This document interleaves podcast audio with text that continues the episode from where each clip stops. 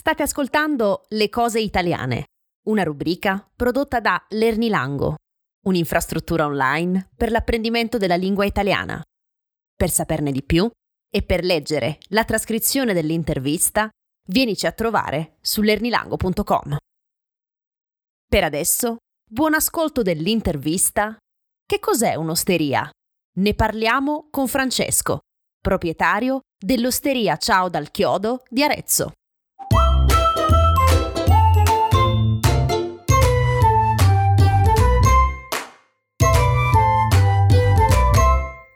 Il 18 maggio del 1579 il Granducato di Toscana bandì pubblicamente il divieto di tenere giochi e biscazze nelle osterie a causa di inconvenienti, bestemmie, scelleratezze, mariolerie, inganni e falsità che i giochi inevitabilmente generavano. Il divieto è intransigente. Nessun uomo, perché il gioco era più una cosa da uomini all'epoca, nessun uomo di qualsivoglia grado e condizione sociale poteva giocare. Era una questione di ordine pubblico, principalmente, perché al grande giocare in osterie, taverne e grecaioli seguivano giornalmente gravi danni e un grande disordine. In modo particolare venivano proibiti pari e caffo, cioè pari e dispari, la morra, i giochi di carte e di dadi. Chi avesse trasgredito sarebbe stato severamente castigato. E questo valeva anche per i giovanetti nobili, che, stando al bando, erano partecipanti e organizzatori abituali di queste biscazze. Questo bando ci racconta insomma che le osterie, luoghi con funzione di ospitalità, la parola osteria deriva infatti da oste, a sua volta derivato di hospes, hospitis, latino di ospite, dicevo, le osterie, luoghi con funzione di ospitalità, in passato potevano anche trasformarsi alle volte in dei veri e propri casinò, illegali. Nelle osterie, comunque, si andava principalmente per bere vino e per mangiare qualcosa, e per usufruire in alcuni casi anche di altri servizi, come una camera da letto o una prostituta. La loro prima attestazione in Italia risale al XIII secolo, nel 1300 a Bologna se ne contavano già 150. A partire poi dal XV secolo il loro numero aumentò considerevolmente. Le osterie sorgevano principalmente in luoghi di passaggio e di commercio, strade, piazze, mercati, incroci, ed erano luoghi di incontro e di ritrovo, ripeto, principalmente per uomini luoghi dove intessere e coltivare relazioni sociali, dove incontrarsi, scambiarsi idee e dove fare anche biscazze, cioè giocare d'azzardo. Non era infatti così insolito incontrare tipi loschi e donnine allegre, cioè prostitute, nelle osterie, né tantomeno era insolito ritrovarsi nel bel mezzo di una rissa tra ubriachi o tra giocatori d'azzardo.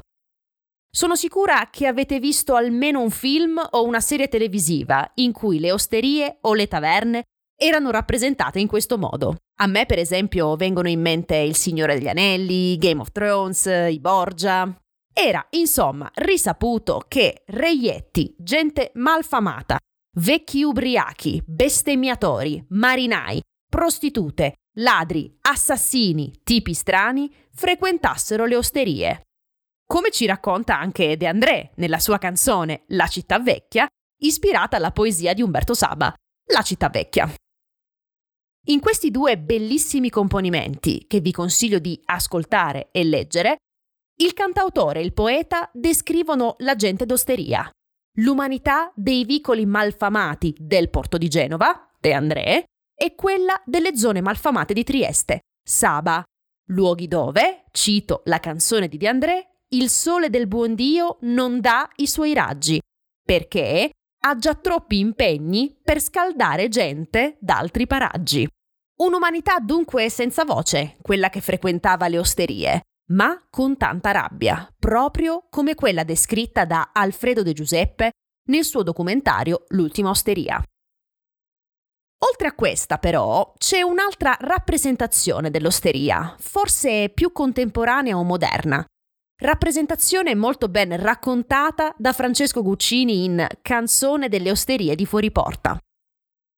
Questa seconda rappresentazione è quella che sento più vicina, è quella che io ho vissuto, soprattutto al tempo dell'università a Siena, e cioè dell'osteria come luogo semplice, familiare, genuino e anticonformista, dove incontrarsi per bere vino e chiacchierare con leggerezza, spesso, ma anche con toni un po' più alti quando si affrontavano argomenti più importanti.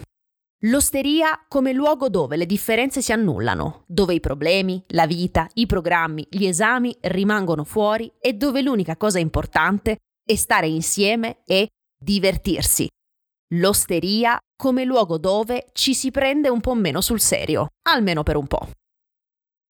A Siena, ogni martedì, andavamo con i miei amici all'osteria del Gallo Parlante, che ora purtroppo ha chiuso, per ascoltare altri amici che suonavano dal vivo, per cantare, bere vino e mangiare piatti locali, come la panzanella. Sedevamo tutti insieme ad un lungo tavolo, non c'erano tavoli separati e penso che questa fosse la cosa più bella. L'osteria per me è stata inoltre il luogo dove ho potuto sentire e vivere la vera vita di Siena, soprattutto durante il periodo del palio. La gente parlava del palio, discuteva, faceva previsioni, si arrabbiava, cantava, rideva, aspettava con ansia questo evento cruciale per la città. Non scorrazzo ormai più fino a tardi con i miei amici a bere vino nelle osterie, o almeno non così spesso come all'università, ma indubbiamente ci vado ancora nelle osterie per mangiare bene, bere del buon vino e attaccare bottone con l'oste o con chi è seduto accanto a me. E qui ad Arezzo ne ho trovata una che mi ha fatto sentire un po' come a Siena, dove, come a Siena, ho potuto sentir vivere la città.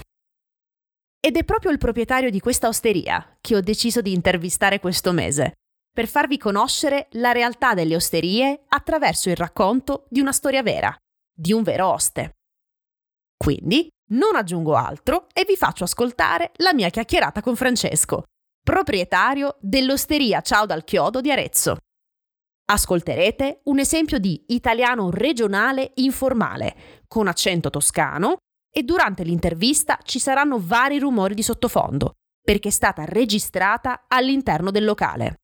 Questo significa che questo è un ascolto molto avanzato.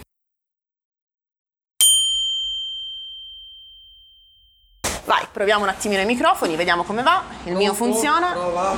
Vai. Due, tre, prova. Perfetto, anche il tuo funziona perché, sai, sarebbe spiacevole che poi partiamo con la registrazione E non praticamente non si è registrato Non si- niente. niente. Cioè, mi è successo 3000 volte. Ero lì a parlare. le cose più belle, esatto. perse. Ero lì a parlare per 15 minuti, poi torno sul programma. Oddio, non ho registrato. Cioè, veramente una delle cose più brutte che non augurerei neanche al mio peggior nemico. Un classico, succede sempre, sempre.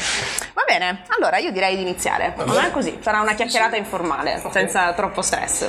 Va bene, quindi io inizierei col presentarti. Presentarti, oggi ho il piacere di intervistare Francesco. Francesco, sì. Francesco. Francesco Piomboni, Francesco Piomboni. titolare della vineria Ciao dal Chiodo. Esatto, una mineria d'Arezzo, sita in che piazza, Piazza è questa? Sant'Agostino. Piazza Sant'Agostino, benissimo. Questa Piazza Sant'Agostino. Si eh, il locale si chiama Vineria Ciao dal Chiodo. Ok, Il chiodo perfetto. sarebbe stato il babbo, Il tuo papà, quindi. il babbo che purtroppo adesso non c'è più. Ok. E è stato lui che aveva questo sogno nel cassetto. Falegname di professione da una vita, aveva una piccola bottega su un colcitrone nella Ok. parte ve- vecchia storica della città. Il suo sogno era di fare l'oste quindi nel 2006, 15 anni fa, riuscì a realizzare questo sogno. Ha costruito tutto con le sue mani Ok. E è iniziata questa avventura. Si chiama vineria appunto perché all'inizio era solo una vineria. Ok. Facevamo solo panini, vino. Poi dopo, dopo qualche mese, ormai che eravamo diciamo delle spese, abbiamo deciso di fare anche la cucina e quindi è partita proprio la trattoria vera e propria. La trattoria, ok. Il nome è rimasto Vineria Ciao perché il nome era quello storico. Quello dato dal tuo papà, praticamente, dal Dal tuo babbo. babbo. Dal tuo babbo, certo. E però ecco, oggi è la trattoria. Oggi una trattoria. Sì. Ok, ma quindi qual è quindi la differenza principale tra una vineria e una trattoria? E poi un'osteria, no? Cioè, più o meno osteria e trattoria sono la stessa cosa o sono cose diverse? Che cambia? Allora, trattoria e osteria diciamo che sono all'incirca la stessa cosa. Più o meno la stessa cosa? Sì. Ok. Vineria è un pochino più differente. Cioè? La vineria appunto è proprio un posto dove il vino è, è la fa da padrone, però ecco, Mhm. dopo si può mangiare anche qualche affettato, qualche formaggio, Ok. però non c'è una cucina vera e propria. Ok, quindi più per stuzzicare, diciamo, Sì, la vineria. Si va in vineria per aperitivi, stuzzicare. sì. Ok, ok. Invece la trattoria e l'osteria sono proprio posti, mangia. si possono chiamare ristoranti, ecco, Ok. dove si mangia, però ristoranti a un livello molto più casalingo, molto Ok. più casareccio, più semplice la cucina, l'ambiente, il servizio, una cosa più informale. Ok, ho capito. Magari più autentica anche. Sì, Secondo me è molto più autentica. Più, più verace. Esatto, cosa più, vera, più ruspante. più vera, più, Più vera. familiare, più vera, Sì, certo. sì. Infatti io anche quando viaggio, no? anche sono italiana certo, però Sì. quando viaggio mi sposto e vado a vedere altri luoghi, cioè io preferisco sempre andare a mangiare nelle trattorie e nelle osterie. Sono più Perché, esatto, cioè trovi l- il tratto caratteristico della zona, della città, del cibo del luogo, cioè magari nel ristorante sì c'è anche, però magari è più elaborato, è più trasformato, capito? Quindi è un pochino più diverso. Invece quando certamente. Vieni in questi luoghi, cioè sai che provi il vero cibo italiano, assolutamente. Sì. E infatti, e infatti, come ti avevo già detto prima, cioè, quando sono arrivata ad Arezzo, questo è stato il primo luogo dove sono venuta a mangiare la sera. E ti ringrazio. E l'ho scelto perché ho visto, innanzitutto sì, ho visto tutte le recensioni, cibo buonissimo, si mangia bene, eccetera, quindi già quello è stato il primo punto. Però poi ho visto le foto del posto e ho, ho- ho guardato il locale e ho detto no, ok, andiamo qui, perché qui si mangia bene, perché come, come era strutturato il locale, piccolino, accogliente, anche la tipologia dell'arredamento, con tutte queste cosine appese al muro, di cui poi dopo parleremo, cioè, ho detto ok, qui si mangia bene, via, andiamo e infatti è stato così, cioè Eh. non, av- non avete assolutamente deluso le nostre Ecco, questo aspettative. è importante, eh. anzi è fondamentale perché è importante attrarre il cliente, ma la cosa fondamentale dopo è fargli trovare veramente quello che si aspetta di trovare. Esatto, esatto, non Quindi, deluderlo. Ecco, perché le aspettative ci sono, però l'importante dopo è il contenuto. eh. Esattamente, la sostanza. La sostanza è la cosa sostanza. fondamentale, quello che dico sempre. Esatto. Le, le forme contano, però se non c'è dopo la sostanza tutto può No, essere relativo. Esattamente, ok, benissimo. Ma quindi ritorniamo un attimo al nome del locale, no? Hai Sì. detto ciao dal chiodo. Il chiodo era il tuo papà. Il chiodo era il babbo, sì. Quindi il chiodo è un soprannome. È un soprannome. È un soprannome. Arezzo sono molto usati i soprannomi, usatissimi. Abbiamo tutti un soprannome e spesso tanti non sanno neanche come ci si chiama di nome. e il chiodo è il soprannome del mio babbo, io ero il chiodino, il chiodino figlio del chiodo. figlio del chiodo. Ad Arezzo addirittura la semenza, perché la semenza è il chiodino piccolo per i tappezzieri, quelli che usano Ok. i tappezzieri. Ok. Quindi mi chiamavano il semenza quando ero proprio piccolino. Ok. E il mio babbo era falegname, E per quindi questo. penso che sicuramente il, nome, il soprannome Associato. era dovuto a quello. Ok. E Vineria Ciao perché lo Ciao deriva dallo Ciao Club che era il gruppo che aveva il mio babbo quando erano giovani, il gruppo degli amici. Il gruppo degli amici. Sì. Ok, il ciao era il nome del gruppo quindi. Era il nome del gruppo, Ah, Ciao ok. Club si chiamava. Ciao Club, ho capito. E da lì poi, quindi il tuo papà ha dato questo babbo Ha nome. voluto fare onore a, a questa cosa e l'ha chiamato Ciao. Ok, Anche perché il bello. nome in Italia, insomma, Ciao è, è una delle nostre aiutami te, si può dire? La- come dire, un elemento che usiamo sempre per salutare le persone, il ciao, Sì, dici dai, come, come ciao. formula di saluto. Perfe- in quel senso, certo, sì, sì, sì, sì, sì. Usata da noi. Ok, ok. Io all'inizio, la come prima volta, ho pensato al ciao, il motorino, quello lì. No, è così. Pensavo fosse un riferimento al motorino ciao, perché No. magari era molto. Invece no, è proprio il nome di, Sì. di un club. Sì, di un club, quelle sono le foto. Ok, ci sono le foto. Sì, Va sì. bene. Tanto queste poi le mostrerò nel video che Sì. accompagnerà questa intervista. Così Un magari gruppo diamo d'amici degli anni 70. negli anni 70. Ok, Sì. perfetto, benissimo. E quindi babbo, come ti dicevo prima, ha costruito tutto lui. Essendo falegname, lui diceva sempre, io questo locale ce l'avevo in mente prima già di aprirlo. Già sapeva come doveva venire. Come doveva strutturarlo. Come doveva essere, già lo sapeva. Quindi ha costruito tutto lui, cioè tutto quanto, tutto quello che vediamo intorno. Attaccapanni, mensole, le, le bottigliere per il vino, ha fatto tutto lui. Ok, I perfetto. tavoli di marmo proprio alla vecchia maniera, Sì, osteria. sì.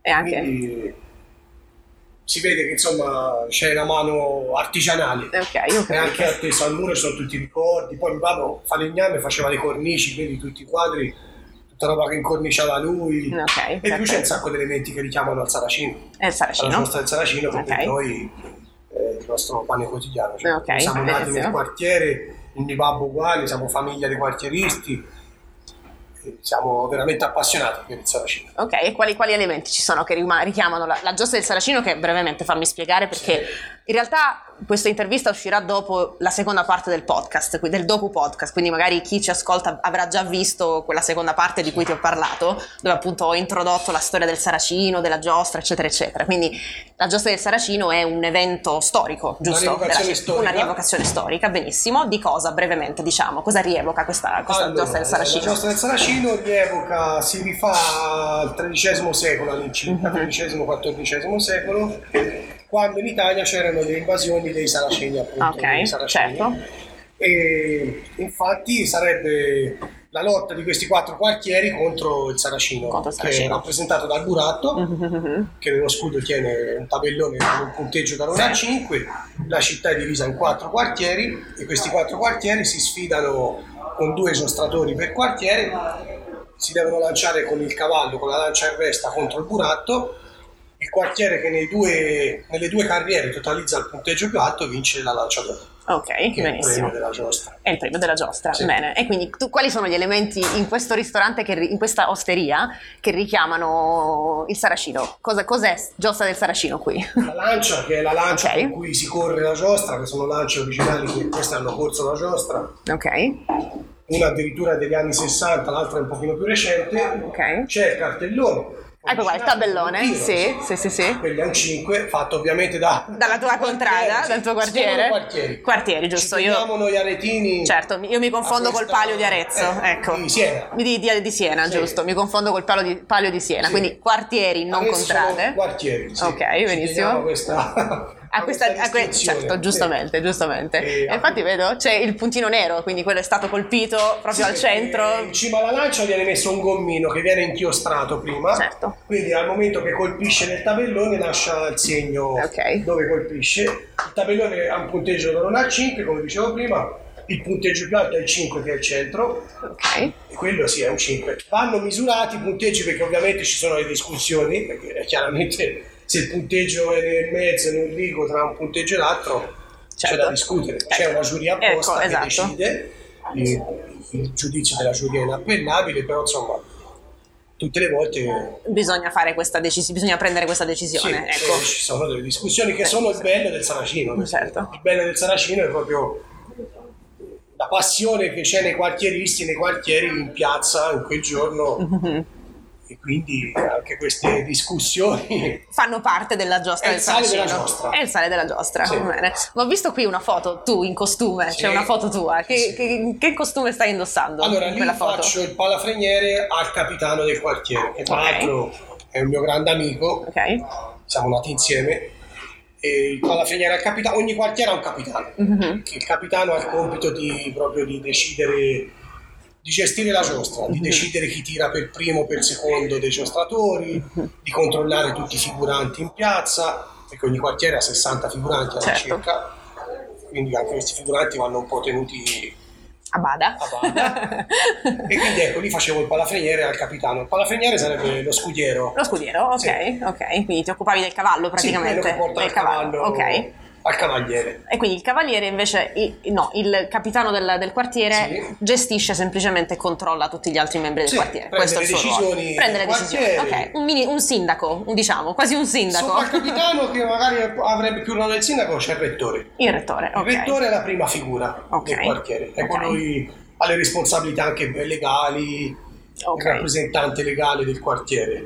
Ecco, appunto, come hai detto te, il sindaco. Si potrebbe Eh, ecco, quindi il rettore e il sindaco. nel rettore. Il capitano è ha la gestione più pratica, più tecnica della, della giostra, ecco, si occupa più de- della giostra, degli aspetti in piazza del giorno del Saracino, Ok. una figura più, più vicino Alle persone, alle diciamo, persone, agli abitanti sì. del quartiere. Sì. Ho capito benissimo. E altre cose che ricordano, la- che rimandano alla giostra, che sono presenti qui sulle mura, su- sui muri del- dell'osteria? Magari poi dopo posso C'è filmare. Un bel dipinto che rappresenta Arezzo Mhm. medievale del 1300 dove si vede appunto la piazza Vasari dove Sì. si porta il Saracino. Sì. All'epoca non c'erano ancora le logge dei Vasari, Ok, va bene, quindi nient'altro. Ok, ma Sì, quindi... c'è... Ah, è il manifesto là del Navarese, scusa, quello Ok. sarebbe il manifesto originale della giostra del Saracino, che Ok, viene affisso tutti gli anni in giro per la città. Ho capito. Quindi il Là manifesto... c'è un'altra bella foto che risale al 71, al 1971. Lì, Quella là. nell'angolo, sì? Sì, sì, sì, dove si vedo. vede proprio il momento de- dell'impatto del giostatore sul burante. Ok, perfetto. E quindi in gene- cioè, questa, questa giostra, no, in generale, per, per le- per gli abitanti di Arezzo, Sì. che cosa rappresenta? Cioè, per te, che cos'è questa giostra? Secondo me il Saracino è il fioravecchiere de- della città di Arezzo, cioè la cosa rappresentativa della città, anche nel suo modo d'essere, degli aretini. proprio. Ok. Nel Saracino rievocano loro- le loro radici, il loro passato, la loro cultura, ecco. Ok. Importantissimo il Saracino Arezzo. Ok, ho capito. In che senso il modo di essere degli aretini? Sì, Che cosa appunto. intendi con modo di essere degli aretini? Eh, Dante ci chiamava botole ringhiosi. Botoli Eh ringhiosi. sì, e in piazza quel giorno lì, ecco, viene fuori tutta la retinità che abbiamo dentro. ok. Anche ne- ne- nella sana rivalità che abbiamo tra noi quartieri, poi ci conosciamo tutti, siamo tutti amici, perché Arezzo è anche piccola. Io tra l'altro ho tantissimi clienti amici che- degli altri quartieri Ok. che vengono a mangiare da me e questo Ok. mi fa molto piacere. Quindi diciamo non è come a Siena dove a volte, come dire, c'è proprio questo contrasto che, che sfocia nella violenza tra i vari Allora, tra il le varie della giostra contrade. ognuno tende a stare a casa sua. Tra certo. Il giorno del Saracino ognuno sta, ne- sta nel suo. Però ecco, non c'è una violenza Esagerata. esagerata nel vero senso della parola. C'è una rivalità sana che a volte in piazza può sfociare anche in delle baruffe, chiamiamole scaramucce, però ecco, finiscono lì. Eh. Mhm. Finiscono, Il giorno dopo ok. si va a bere insieme. Ok, ok, quindi è Questo tutto limitato bello. al giorno della giostra, poi dopo tutti amici come prima, diciamo. La cosa fondamentale è che ci sia sempre il rispetto Certo. delle persone, perché Certo.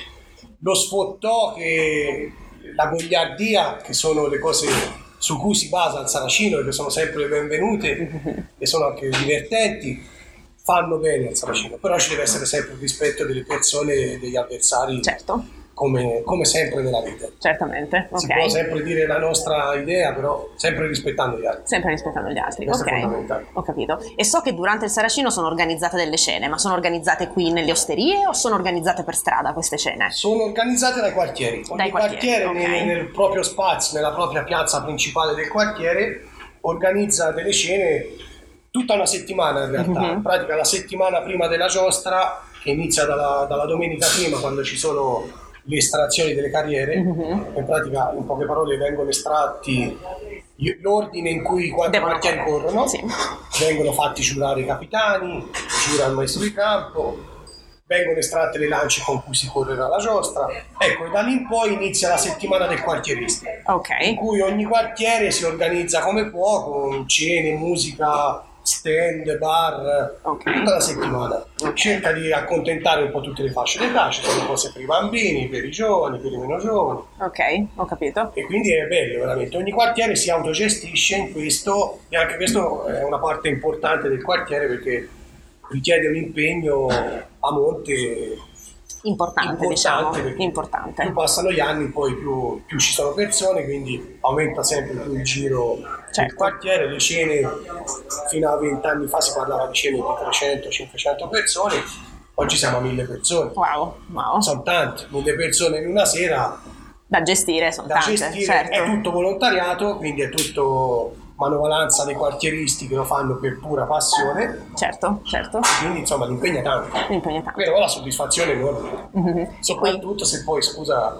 soprattutto se poi si arriva al giorno della giostra che si riesce a portare a casa questa benedetta vittoria, Certo, allora tutto è ripagato. certamente. Tutti gli sforzi fatti Eh, sì. precedentemente per organizzare tutto, si dimentica tutto, si pensa solo alla La vittoria. fatica sparisce, Prati- Già la esatto. fatica sparisce perché è un piacere farlo, uno Certo. lo fa per il quartiere, Certo. se poi dopo arriva al fondo della settimana e si vince, Ancora meglio, ancora meglio. non è mancato Certo, niente. mi piace questa cosa perché si crea un senso di comunità nei Sì, quartieri. molto. Perché magari, quartiere è una piccola comunità. eh, cioè, perché magari si tende un po', an- anche quando si vive nella stessa città, no? si tende magari a non parlarsi l'uno con l'altro, perché non ci sono più dappertutto, parlo in tutte le parti d'Italia, queste, queste cose di riunione con tutti i membri del tuo quartiere. Cioè, per esempio, se io dovessi dirti nel mio, nel mio quartiere, nel mio paese, giù al sud, cioè, conosco veramente pochissime persone, non ci sono quei momenti in cui ci riuniamo tutti perché c'è un motivo per stare tutti insieme, non esiste. Invece questa è una cosa che apprezzo molto, di queste cose che vedo tantissimo in Toscana, ho visto tantissimo in Toscana,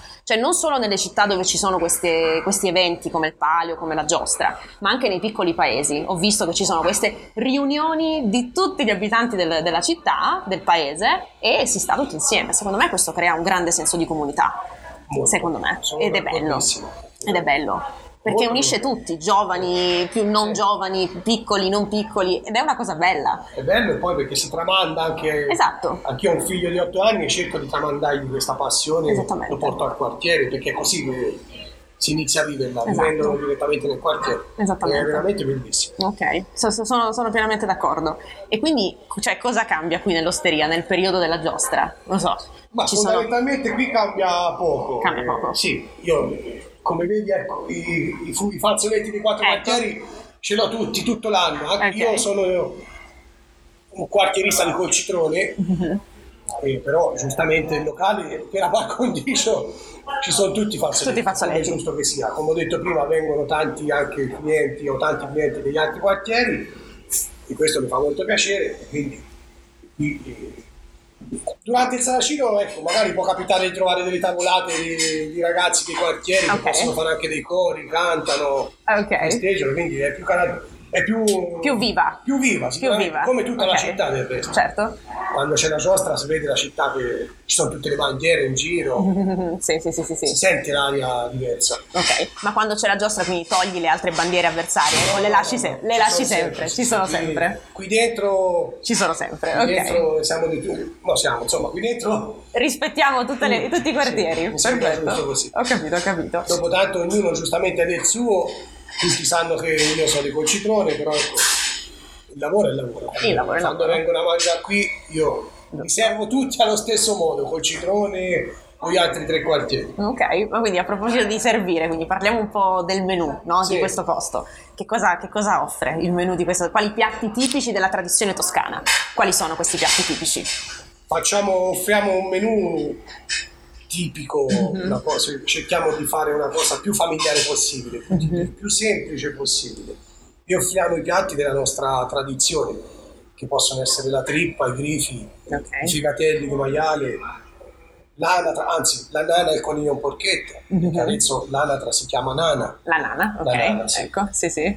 E facciamo la pasta fatta in casa, i topini che sarebbero i gnocchi. Ok, i adesso topini. Si chiamano i topini. I topini, gli gnocchi di patate Gli praticamente. gnocchi di patate adesso sono i topini. I topini, al ok. sugo di nana, appunto. Le tagliatelle, i maccheroni. E Facciamo ecco, tutte cosine così più semplici, le polpette fatte dalla mamma. Mhm. Ecco, polpette che- di cui avete parlato anche nel- nell'episodio di Quattro Ristoranti, perché voi avete partecipato a Quattro Ristoranti, Sì, il, il programma di Alessandro Borghese. con Alessandro Ecco, Borghese. ecco. Racconta- raccontami un po' questa, questa avventura che avete fatto. È stata una bellissima esperienza Mhm. che francamente non avremmo mai pensato di, di vivere Mhm. nella vita.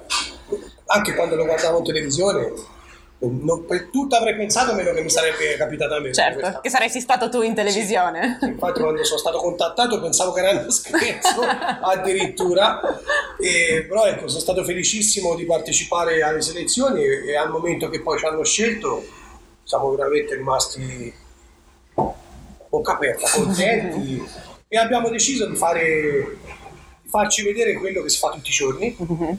C'era un tema che era il Medioevo, noi abbiamo Ecco, deciso di, sì. di tralasciarlo un po' perché abbiamo preferito fare quello che facciamo tutti i giorni, Certo. quindi non abbiamo cambiato niente, abbiamo fatto le solite cose che si fa tutti i giorni, sempre. siamo andati proprio liberamente fuori Certo. tema. Siete stati voi stessi, L'abbiamo diciamo. fatta in un modo molto art- artistico, diciamo. Dai, artistico. l'abbiamo interpretata modo Certo. Però devo dire che il risultato è stato superato le nostre aspettative, Bene. è stato eccezionale. Perfetto, sì, sì, sì. Pensavo, si pensava di fare bella figura perché vedo che la gente qui è sempre contenta, poi Mhm. c'è sempre l'eccezione, che è giusto che ci sia, però ecco, diciamo La che maggior parte. la maggior parte dei clienti sono- escono soddisfatti. Certo. E quindi si disse, se si fa quello che si fa tutti i giorni, ci dovrebbe venire bene. Mhm. È venuto benissimo. È venuto benissimo, certo. Certo, ma infatti quali erano gli elementi del menù che non, non erano medievali, diciamo, che vi hanno criticato Eh, in questo ci hanno episodio? contestato che nel Medioevo no- non c'erano le patate, non c'era il pomodoro. Certo, perché non era ancora stata scoperta l'America. l'America, Ecco. quindi- però io cioè, allora non ci dovevano essere neanche le luci accese e tante altre cose quindi insomma siamo sempre nel 2020 Certo, come detto anche in televisione Esatto. e quindi medioevo sì ma fino a un certo punto Fino a un certo punto. secondo me poi gli altri che l'hanno voluta interpretare in modo più scrupoloso hanno fatto benissimo. Mhm. sono stati anche molto bravi. Però noi abbiamo preferito farla a modo nostro. Certo, e invece questo episodio dei, dei- dei fagioli, Eh, perché mi ricordo nell'episodio. quelli, Noi usiamo i fagioli zolfini che sono un prodotto di, di altissima qualità per il nostro territorio, che è una cosa che abbiamo noi qui in Toscana Mhm. ricercatissima, sono speciali proprio come, tipo di fagiolo e però dicevano che nel Medioevo non c'erano, e quindi c'erano i fagioli d'alocchio e quindi con questi fagioli d'alocchio noi fagioli siamo messi un po' dappertutto come giusto nei piatti dove ci devono essere, come nella ribollita, la pasta e i fagioli. E quindi sti fagioli Borghese è entrato anche in cucina a un certo punto che è entrato la mamma. Borghese è un omone grande, grosso e quando è entrato in cucina mia mamma mi ha detto ma sti fagioli da noce e io ho detto ah io lo so guarda." Ma i fagioli d'alocchio sono quelli, quelli con la parte nera sotto, no? Perfetto, Questi sono fagiolini d'alocchio. con quell'occhietto Ok, che ora non mi ricordo come, come- come si chiamano, perché d'alocchio f- penso che sia un termine più io locale. sempre sentito chiamare così D'alocchio. fagioli d'alocchio Fagioli Poi d'alocchio, c'hanno ok. questo, Questo occhietto nero. che sembra un Ok, ok. io sempre sentito chiamare così Ok, sì, devo fare una ricerca perché io non, non- non mi ricordo come si chiamano questi, perché magari sai, no, il cibo ha sempre delle- dei termini più locali. Sì, per, eh, sì. ecco, per esempio, no, prendi il famoso boccaccio, no? Che non esiste nell'italiano, però noi al sud diciamo il boccaccio per dire il contenitore. Eh. E magari quando tu dici vorrei un boccaccio di. ti guardano, cosa? Un boccaccio di? Cosa? quindi ecco, magari le cose legate al cibo sono sempre più locali, poi farò una ricerca Sì. e vedrò come si chiamano. E insomma, e quindi questa esperienza dei quattro ristoranti, diciamo, hanno criticato questa, questa, sen- questa presenza di prodotti che non c'erano nel Medioevo, Sì. diciamo. Però in generale è stata una bella esperienza In generale è stata una bellissima esperienza, sono rimasti, anche Borghese è rimasto contentissimo del cibo che gli si è dato, di quello che ha mangiato, lo disse anche in diretta, disse anche se ne è fatto il Medioevo, ho mangiato bene. ecco, è quello che alla fine Vi importa? è quello che ci interessa, Importa, perché certo. la, la cosa che conta è, è mangiare bene, qui si viene per mangiare. Poi dopo tutto conta, perché conta anche l'oste, l'oste fa il locale secondo me. Cioè, Sono l'oste deve d'accordo. essere bravo, deve essere una persona che sappia stare in mezzo alla gente, che sappia appunto fare l'oste, cioè fa star bene le persone. Il locale deve essere bello, deve rappresentare quello che, quello che l'oste insomma cerca di... deve avere una personalità il locale. Certo, certamente. Ok. Però alla fine quello che conta soprattutto è mangiare. E il mangiare, certo, il cibo. E quindi, quindi come ultima Diciamo de- domanda, della sostanza. della sostanza, Quello esatto. che conta è mangiare. E mangiare bene. Se si viene qui, l'oste è bravo, è simpatico, il locale è bello, ma alla fine si mangia male, e uno dice guarda, sei bravo, ma insomma, cambia lavoro. perché alla fine dai da mangiare, quindi ecco, il mangiare è la cosa che conta di più di tutti. Certo. Dopo ecco, tutto il resto è relativo. Poi se, se si mangia bene e poi c'è anche tutto il resto, meglio ancora. Meglio ancora, Però, certo. ecco, nei quattro ristoranti quello che conta, secondo me, infatti, come tutti i giorni, è il mangiare. Se Certo. poi dopo ero fuori tema, francamente, Chi se ne frega. eh, pazienza. Pazienza, Pazienza. esatto, esatto. Ma quindi quali, quali sono i valori di questo posto? I valori che tu vuoi trasmettere ai tuoi clienti? La prima cosa sicuramente è l'attaccamento de- la cosa familiare. La cosa Perché familiare. Questo locale che era il sogno del nostro babbo, a cui credeva tantissimo. Il babbo era falegname, quindi faceva tutto l'altro lavoro, anch'io ero falegname, a livello più industriale rispetto a mio babbo. Però ecco, venivamo da tutto un altro mondo. Certo, E quindi ecco, questo lavoro, questo lavoro Vai. lo facciamo con grande passione, quello che cerchiamo di trasmettere tutti i giorni appunto è questa passione, ma soprattutto la semplicità. Ci riteniamo persone semplici, veniamo da... sono nato qui nel quartiere, qua dietro proprio, vengo dal quartiere di Colciprone, Sem- siamo persone semplici come dicevo e quindi ecco cerchiamo di, di, rispettare questa semplicità e di farla vedere, senza mm-hmm. fare cose che tanto non saremmo, forse non saremmo capaci di fare, cioè certo. fare cose troppo in grande. Certo. Essere voi stessi, semplicemente. Essere noi stessi. Essere voi stessi, certo. Essere se stessi nella vita sembra facile, ma a volte è una cosa Porca miseria. Porca miseria. Assolutamente. Sui valori de, de la, del locale, della vineria, la nostra storia, Saracino, che tutti i giorni qui se ne parla di Saracino, anche del suo Arezzo, di Arezzo, i valori della nostra città, della nostra storia, come vedi c'è anche tante belle cose che richiamano la storicità della, della città. Il nostro anche essere così ruspanti, tipici, è per far conoscere alle persone che vengono da fuori Arezzo la nostra retinità, di cui bisogna andare sempre fieri. Certo. Perché essere aretini è veramente una bella cosa. Cioè, Arezzo non gli manca niente Arezzo per essere una grande città a livello mondiale. Storia che... Ma sì, fa parte, fa parte dell'intervista eh, sì, questo eh, rumore. Siamo in un ristorante, ristorante eh, c'è, la cucina, c'è, la cucina, ci sarà il rumore anche. Se c'è il rumore della cucina penso che sia normale. Certo, certo. Ma invece, ultima domanda che ti faccio, sì. cosa c'è invece di italiano? Ah, qui di italiano, cosa diciamo, c'è di italiano in questo esatto. Cos- cosa dice, cioè quali... Co- come dire, quali sono le caratteristiche italiane, no? Secondo me questo locale è proprio caratteristico italiano e forse da fuori, vedendo un po', girando quando vado un po' in giro, anche in altre città d'Italia o anche nel mondo, magari ecco, tanti locali, qui questo locale forse per uno straniero... Mm-hmm.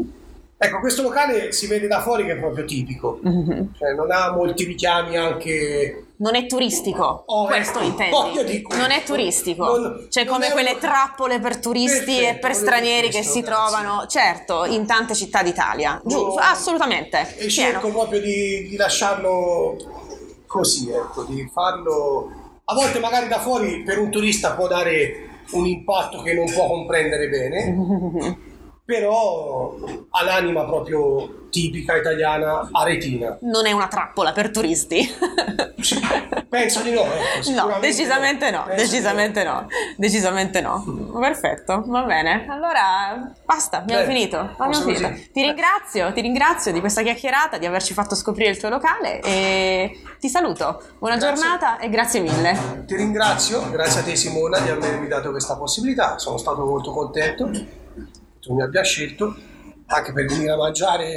Come hai detto la prima volta che sei venuto a mangiare nel locale di Arezzo. Mi fa molto piacere spero di rivederti presto. Assolutamente certo senza dubbio. Bene. A presto. A presto.